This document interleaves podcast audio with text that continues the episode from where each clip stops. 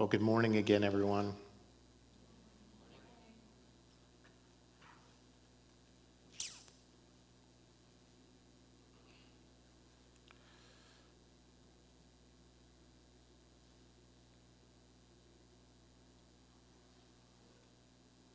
Everyone doing well?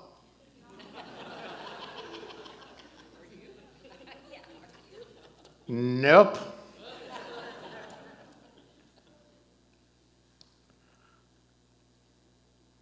Today's Easter, right?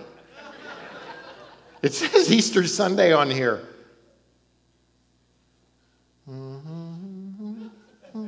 Okay, I'm going to let you change it for me because I don't have it.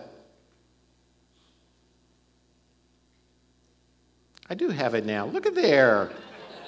Hey, welcome everyone. Glad you're here. Yes. Hey, if you're joining us online, glad you're here. I'm glad you're watching with us. Pray that the Spirit of God blesses you. So good to see your faces. Some of you I have not seen in over a year. I can't believe it's been two years since we had Easter service together, and uh, what a great day this is going to be, has been already. Baptism and worship. And It's just been awesome. Take your Bibles, turn to Romans chapter six. Romans chapter six. The uh, the man you're seeing on the screen, his name is Dr. Howard Hendricks.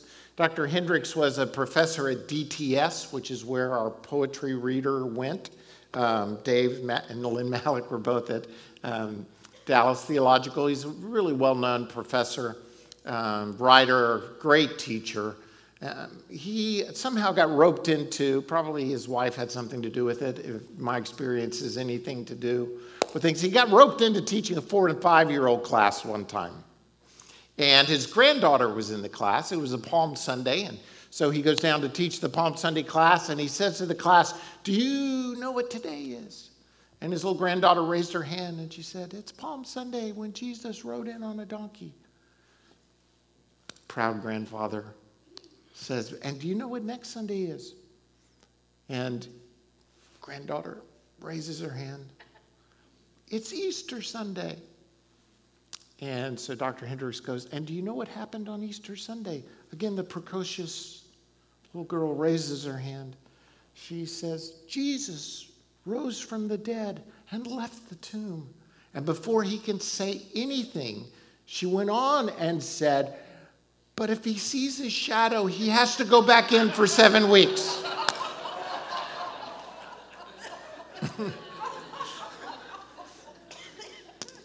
Sometimes we hear the story of the resurrection of Jesus so much and it gets wound in with other stuff. And I was kidding with my kids, uh, who are three of them are here this weekend, and they were joking, What are you going to preach Sunday? Probably something about the resurrection, huh?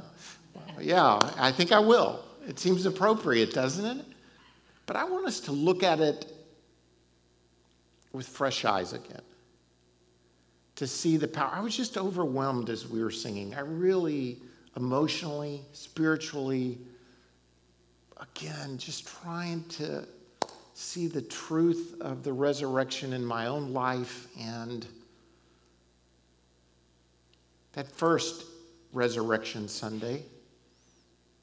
The women went to the tomb, but when they looked up, they saw that the stone, which was very large, had been rolled away. As they entered the tomb, they saw a young man dressed in a white robe sitting on the right side, and they were alarmed. I love angel proclamations. Don't be alarmed. they were alarmed. Don't be alarmed, he said. But then he goes on with the greatest news in all of human history. You are looking for Jesus the Nazarene who was crucified. He has risen. He is not here. See the place where they laid him, but go tell his disciples. The great news, the whole gospel to me is really summed up in this. He was crucified, but he's not here. He is risen. Now go and tell.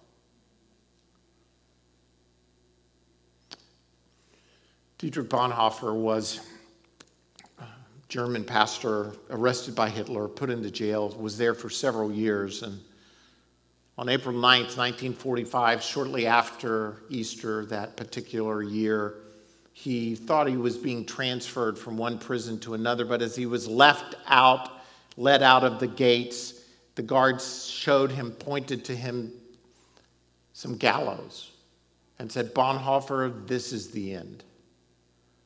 To which Bonhoeffer replied, this may be the end for now, but really, no, this is just my beginning. Because of the resurrection life of Christ that is at work within us, death is not an end, it is just a doorway that is the beginning of all that God has for us.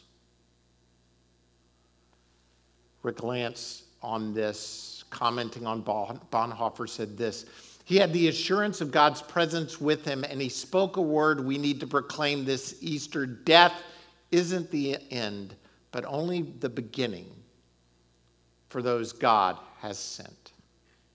See, the great thing about the gospel that differs it really, I think, from other uh, religious organizations or ideals throughout the ages is most religions have to do with getting to God by what we achieve, what we do to get to him. And the gospel is such great news because we have relationship with God because of what we receive. It's achievement versus receiving. We receive the truth of the resurrected king that we sang of earlier. And when we do, we walk in this new glorious life. So, looking at Romans 6 uh, today, which is a kind of different passage to look at for Easter Sunday, um, I will try not to teach Romans 1 through 5, uh, but it's really important uh, because Romans 6 feeds off of them. And Paul has been, for five chapters, proclaiming the gospel. He, for five chapters, he's been saying it's not about what you achieve, it's about what you receive from God, the gift of life. The wages of sin is death, right? We've all sinned and fallen short of God's glory. But the gift of God is eternal life in Jesus Christ our Lord. He talks about the gift we have received as a result of the resurrection of Christ. He talks about how sin entered the world through Adam, the first Adam. But as Dave pointed out in the poem that he read, he recited to us, that through the second Adam who went to the cross, his death allows us life. Death entered the world through the first Adam and sin life entered through the death of the second Adam that we now get to walk in. And then in chapter 6, he, he changes and talks about what we receive when we receive the resurrected king. So here we are in chapter 6, and the first thing he says is this the risen Savior, the resurrected king, brings freedom. He brings freedom. What you receive when you receive the king is you receive freedom chapter 6, verses 1 through 4. What shall we say then? Again, this is a phrase referring back to the first five chapters. He'll say something like, therefore, or some phrase like this, but he's referring to what he's already said. What can we say? He just talked about how great grace was, how incredible grace is. And he said, What shall we say then? Kind of in response to this incredible gospel message of receiving the risen king. He said, Shall we go on sinning so that grace may increase? Because he says before this that grace is greater than sin, always. Isn't that a good news? Grace always trumps sin. And then he's like, he sees what they're thinking. Oh, that means I can just sin because God's grace is greater, right? And so he's anticipating what, what, what should we say then? Shall we go on sinning so that grace may increase? By no means. And by the way, when he says by no means, he is, he is saying it stronger than that. You know, the Bible translators don't always like to, I mean, he's basically saying, heck no. You fill in the rest. Heck no, this is not the way we live in the way, I mean, he's saying it so strongly. This should not even be in our way of thinking. We are those who have what? Died to sin. How can we live in it any longer? Or don't you know that all of us who were baptized into Christ Jesus were baptized into his death? That's why I love doing baptism on Easter Sunday. water baptism, immersion. We are baptized into his death. And he goes on and says, We were therefore buried with him through baptism into death, in order that just as Christ was raised from the dead through the glory of the Father, we too may live a new life. You have received freedom because you're dead. Hallelujah. I'm dead. I mean, that's, that's the news. In Christ, the old Bart has passed away. Instead, that old Bart that should be dead to sin, I'm now walking in life. It's freedom, it's death to life. It's, as he's going to say, slavery to freedom. He goes on in verses 6 and 7 For we know our old self was crucified with him, so that the body ruled, ruled by sin might be done away with. That we should no longer be slaves to sin. Because anyone who has died has been set free from sin. This is one of the incredible pictures of the gospel. You are a slave to sin. A slave. Yeah, we don't, we don't like that. We don't like that ideal. We don't like that idea. No, I am the master of my fate. I am the captain of my soul, right? That's the ideal that the world would put on us. But the biblical truth is this no, you're not. You are a slave to sin. Slave to sin. How do you know what kind of sin you're in slavery to? Well, anything that brings you significance and security is what equals your master. Anything that brings you significance and security. So let's say that you find your significance in uh, how much money you make. You're going to start making decisions based on how much money you make. You, you'll find significance in it. You'll give time to it. You'll, you'll give um, your heart to it. It's going to dictate. Really, it becomes your master and you follow along because you're finding your significance in it. If you have want power and authority, if you want a, a job with a title, if you want an education, and can I say this? None of those things are really bad in and of themselves. The problem is when you find significance and security in them they will dictate the course of your life. And in turn, you, you will become a slave to them. They are your masters. And Paul is trying to point out to the church, the Roman church, that you have died to finding your significance anywhere but Jesus. Find your life in Him. And you'll find that you are no longer a slave to one of these things. You're no longer a slave to, again, you can become a slave to anything. You can become a slave to your family. Some of the moms, you, hear that? You know, kind of thing. But no, not that, but a slave to finding significance in being even a good parent. Good things can become bad things because we're so bad. Hello? I mean, good things become bad things because we're so we're inundated with this sin. But because of the resurrection of Christ, because of his crucifixion, we have been set free.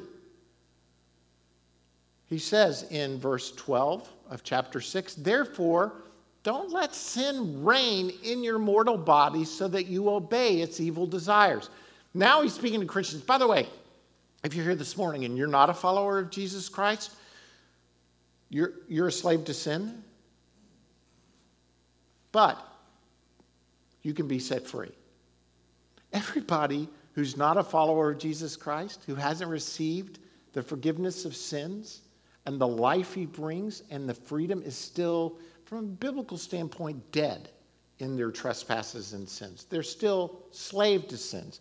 Paul's talking to mainly believers here in the book of Romans. And he's saying to them, This is what Christ has done to you. Now, live like you're alive.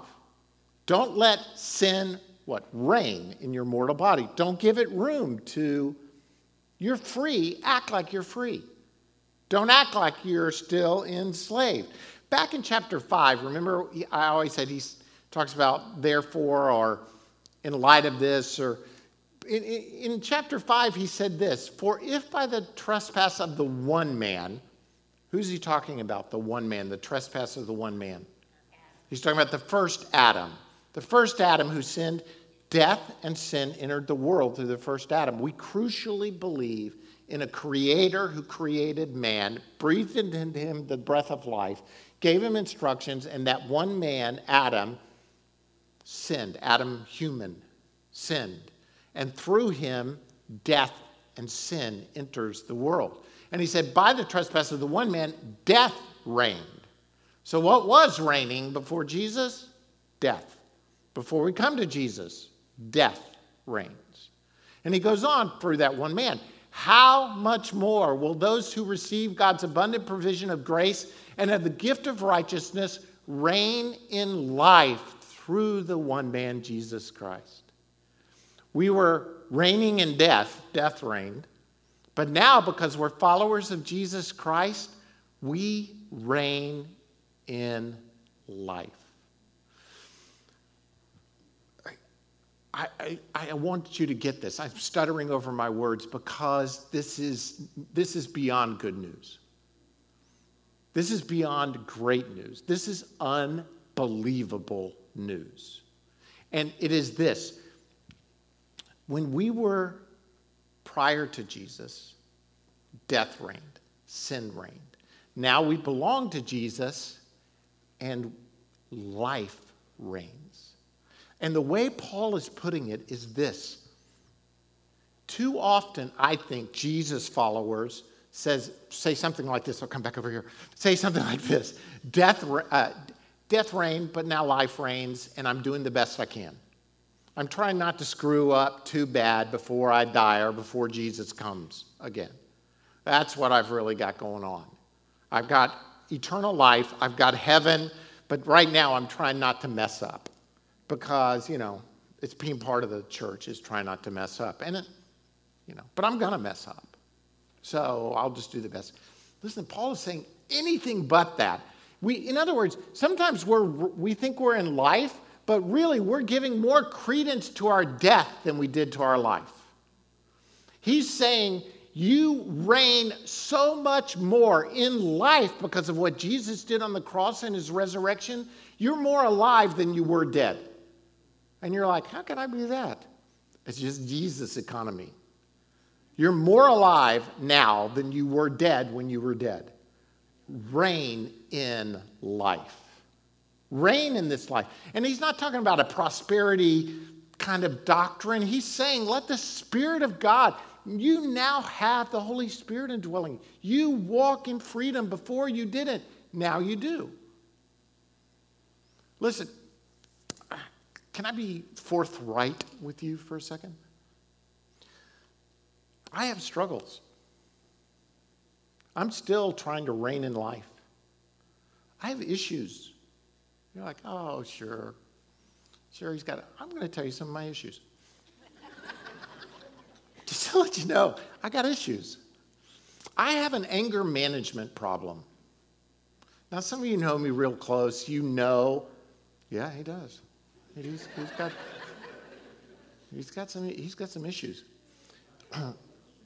anger stems from this feeling of frustration, or like your your plans or purposes are being thwarted. Something's standing in your way and preventing you from getting to where you think we should be or should be. Some of these things are godly too. Let me just say, a lot of them are godly. I have godly intent, but something happens in my life that prevents me from fulfilling my godly intent. And rather than saying, God, what, is what are you wanting to do at this moment? What are you trying to do in my life? I get angry, frustrated. And sometimes I don't say things very good. That's a mild confession again. I'm trying to be nice to myself. But my tongue is really sharp. Um, it, it's really, my family has historical lines. Not my family here, they do too, but my family, when I was being raised, before I had some modicum of self control, my family has lines, Bart lines, where I would say at McDonald's or Baskin Robbins or any other place where service wasn't going well, I was horrid. I mean, really, I was, it was bad. I mean, I wasn't cussing people, but it was just that sarcastic, biting wit. I will throw wit at the end of that line.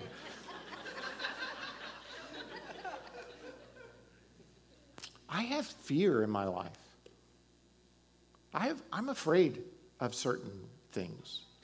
And the fear is not like I'm afraid somebody's going to jump out and kill me or I'm going to do this, but it's like a fear of underachieving, a fear of not being all that God has called me to be. I have sadness in my life. I have regret and brokenness over past things that have occurred, mainly because starting with anger and then fear, I've reacted badly so that sadness has now come in. And they build on one another. But here's what I want to say those things are not me. They are not me. They're things that raise their ugly heads every so often still. I mean, I can tell you, this has not been a good week for me. Some of those things have raised their heads in my life and hurt relationships that I'm in. And, and I, I, I almost couldn't preach this morning because I'm so regretful. But then I started preaching to myself the gospel. I reign in life. That's not who I am. Those things are not me. I may have done those, but praise God, I can repent of them. He forgives me. God's grace is greater than my sin. And He's greater than yours too. But the devil will do what he did to me over the last couple of days, which is try and suffocate you with your own failures. And instead, I want to encourage you today to walk in freedom because the risen Savior brings freedom. The risen Savior, if that's not good enough, I could stop right there, right? Is that not such good news that you walk in freedom? You, you walk and you reign in life. But really, the gospel even takes it to another level. You say, well, what's greater than freedom? Well, you know, when you're free, you're free to roam around, right? You're free to just, I'm free to do whatever. But instead, I am united with him because of the resurrection. We were therefore buried with him through baptism into death, in order that just as Christ was raised from the dead through the glory of the Father, we too may live a new life. And he goes on and says, For if we have been united with him in a death like this, his, we will certainly also be united with him in a resurrection like his. People, please take this to the next level. As great as freedom is, you are not just free, you are united with Him. You are one. In God's miraculous economy, He puts you with Jesus. Colossians says, Since then you've been raised with Christ, do what? Set your hearts on things above, where Christ is seated at the right hand of God the Father. Set your mind on things above, not on earthly things, for you died. Hallelujah and your life is now hidden with Christ in God. You've been united with Him. You, wh- wh- where are you right now? Well, physically, I'm right here. I'm right here at Fullness on Easter Sunday. Glad to be in the church, glad to be in the house of God. But from a spiritual sense, you are at the right hand of God the Father because you've been united with Christ. And it, it, would help us to not only see that we walk in freedom, but because Jesus Christ rose and ascended, we're with him. We're united with him. Would that not change your perspective of the world around you if you saw things from an ascension point of view? To say, I am, I am so reigning in life that I'm united with Jesus, praise God. Now, that won't, you know, some people are like, well, if I get so heavenly minded, I won't be no earthly good kind of thing. You know, for, I think for most of us, you're, I, I guess you're right. You could get there, but we're so far from that. I don't think you're about to fall in that ditch. Instead, you're so earthly minded, you're still trying to crawl out of that ditch. And that's where freedom comes, right? I'm crawling out of the ditch of earthly mindedness. Now I'm here. Oh, I'm united with Christ. Reign in life with Him.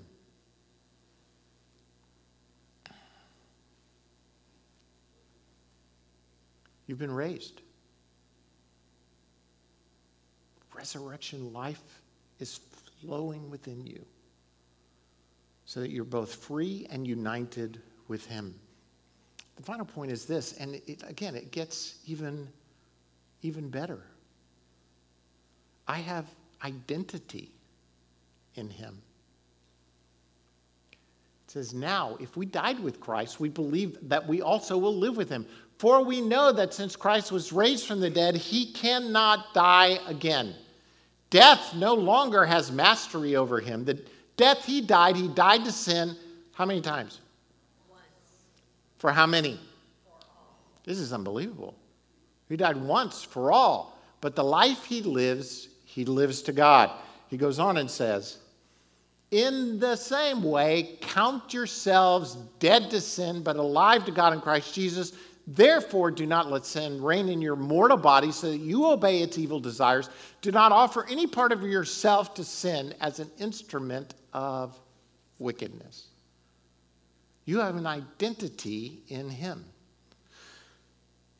And he goes on and says, but rather offer yourselves to God as those who have been brought from death to life and offer every part of yourself to him as an instrument of righteousness, for sin shall no longer be your master because you're not under the law but under grace. This is so rich. I, I, you know, I love unfolding the book of Romans just because it's so rich. Here's the, the idea you're free, you have an unity with Christ. Now you get to identify with him. I, I here's my new identity I am no longer that angry, sad, fearful Bart. That's not who I am. I am now reigning in life. Now, you've got your own issues. I mean, those some of mine, maybe some of yours, but they're your, you've got your own stuff that you identify with. And here's what happens many times there's an old parable called The Dreamer, it's an old story. And in this story, there's a guy who's a trader, not traitor, but a trader, trades goods. And he hears of a far off land that has never heard of nor tasted onions. So he invests everything he has in this big wagon load of, this is an old story, hang with me, a, a, whole, a whole wagon full of onions. And he takes it to the faraway land and he goes to the king and he says, I have brought a food that will change your life. If you cook it with the food you have, it'll give it so much more taste. It will it'll radically change who you are. So the king says, Let's taste it. So he cooks up a meal. They start with the common folk, let them eat it. They're, they did not die. And then, so then they move up to the nobles and finally to the king. And the king says, You're right. This changes everything. Our food is so much better. This is awesome. What can we give you that is, this is worth its weight in gold? So they give him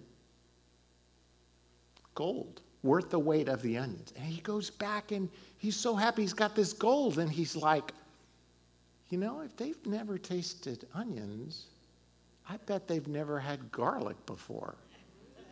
So then he invests in garlic, a wagon full of garlic. He goes off to the far off land and says, Hey, I'm back. If you thought the onion was great, wait till you taste what I brought you now.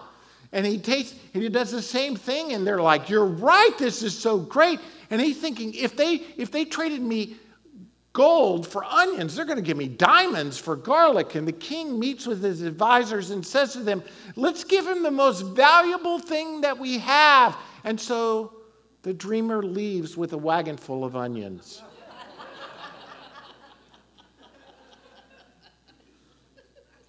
In the world's economy, you're changing one idol for another. You're, exchange, you're not trading up, you're just trading over or down. But in the resurrection economy, when you choose Jesus, you are trading up. There's nothing worth hanging on to that compares to the glory of our risen Savior. Every time you choose Him, you trade up.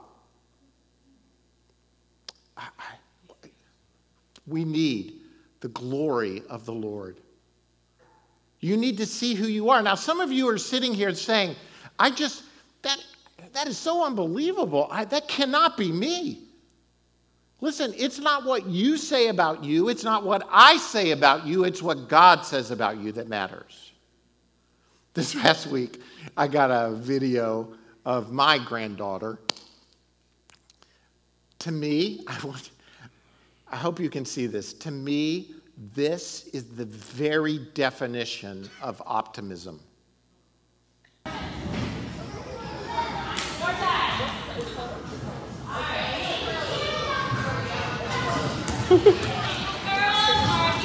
Oh, I got to see it again. I can do this. I can do this. I can do this. See, it's not what she in her little head, she's thinking, I can make this basket. Some of us are sitting there and we're looking at us through our eyes and we know that's you're letting you or the devil identify you. And my prayer for you today is to see who you are from God's standpoint. You've received freedom. You've received a unity with Christ. You are the righteousness of God in Christ Jesus.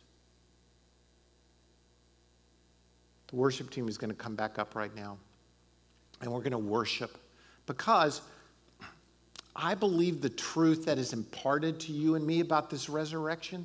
See, Jesus didn't just rise from the dead, ascend to the right hand of the Father, and leave us here to, to mark out our own path. He, he implanted in us the person of the Holy Spirit, the wind of God, the breath of God to, to lead us and guide us and direct us. And I, I, want you to, I want to encourage you to begin to speak life over yourself. Not just mindless words, but a lot of times you're talking to yourself about who you are. Ah, I'm just worthless. I'm horrible. I'm never going to amount to anything. You just curse yourself too often. Instead, if you'll understand that you are free you're united with Christ and you identify with Him, you, it'll be like John Stott says. So, in practice, we should constantly be reminding ourselves who we are. Listen, I, I have to tell you, you've got to be remembering and reminding because you've got amnesia. You'll forget it pretty quickly. He says, we need to learn to talk to ourselves and ask ourselves questions. Don't you know? He's talking to himself. Don't you know? Don't you know the meaning of your conversion and baptism? Don't you know that you have been united to Christ in his death and resurrection? Don't you know who you are? We must go on pressing ourselves with such questions until we reply to ourselves, Yes, I do know who I am. I'm a new person in Christ, and by the grace of God, I shall live accordingly. This morning, I want to pray that if you're here and you're not a follower of Jesus Christ, that you would receive him as the one who frees you from your bondages, forgives your sins, and that you walk in new life. Not only that, but he becomes the one who leads your life. You unite yourself with him. You identify with him and you walk in the freedom that he procured for you when he died on the cross and rose from the grave. And I want to pray for you who are followers of Jesus Christ that you would speak to yourselves by the power of the Holy Spirit to say, This is not who I am. For me, as I was saying, I'm not this angry, fearful, sad person. I am the righteousness of God in Christ Jesus who walks in the fullness of life. Let the wind of the Spirit blow through your heart afresh and anew today. Stand up with me. Lord, I pray for every single person in this room. I pray that your life would flow in us. Your life would flow to us. Your life would flow through us. I pray that we would, we would walk in the freedom of life today. Lord, there are people today here who need freedom, freedom that comes with knowing Jesus Christ. There are people who are followers of Christ who need freedom from bondages that have long ensnared them. There are people here today who need freedom to know that grace rules and reigns in their lives and that they are no longer a slave to sin, but instead united with Jesus. We are one with Him and we identify with Him. Thank you, Lord. Spirit of God, flow in this place. Wind of the Spirit, just flow through this place, touching our hearts and lives, drawing us to Jesus and setting us free. I want to encourage you, we're going to just worship for a minute before we go on this Easter. Let the wind of the Spirit, let the presence of the Spirit, let the person of the Spirit touch your heart and your life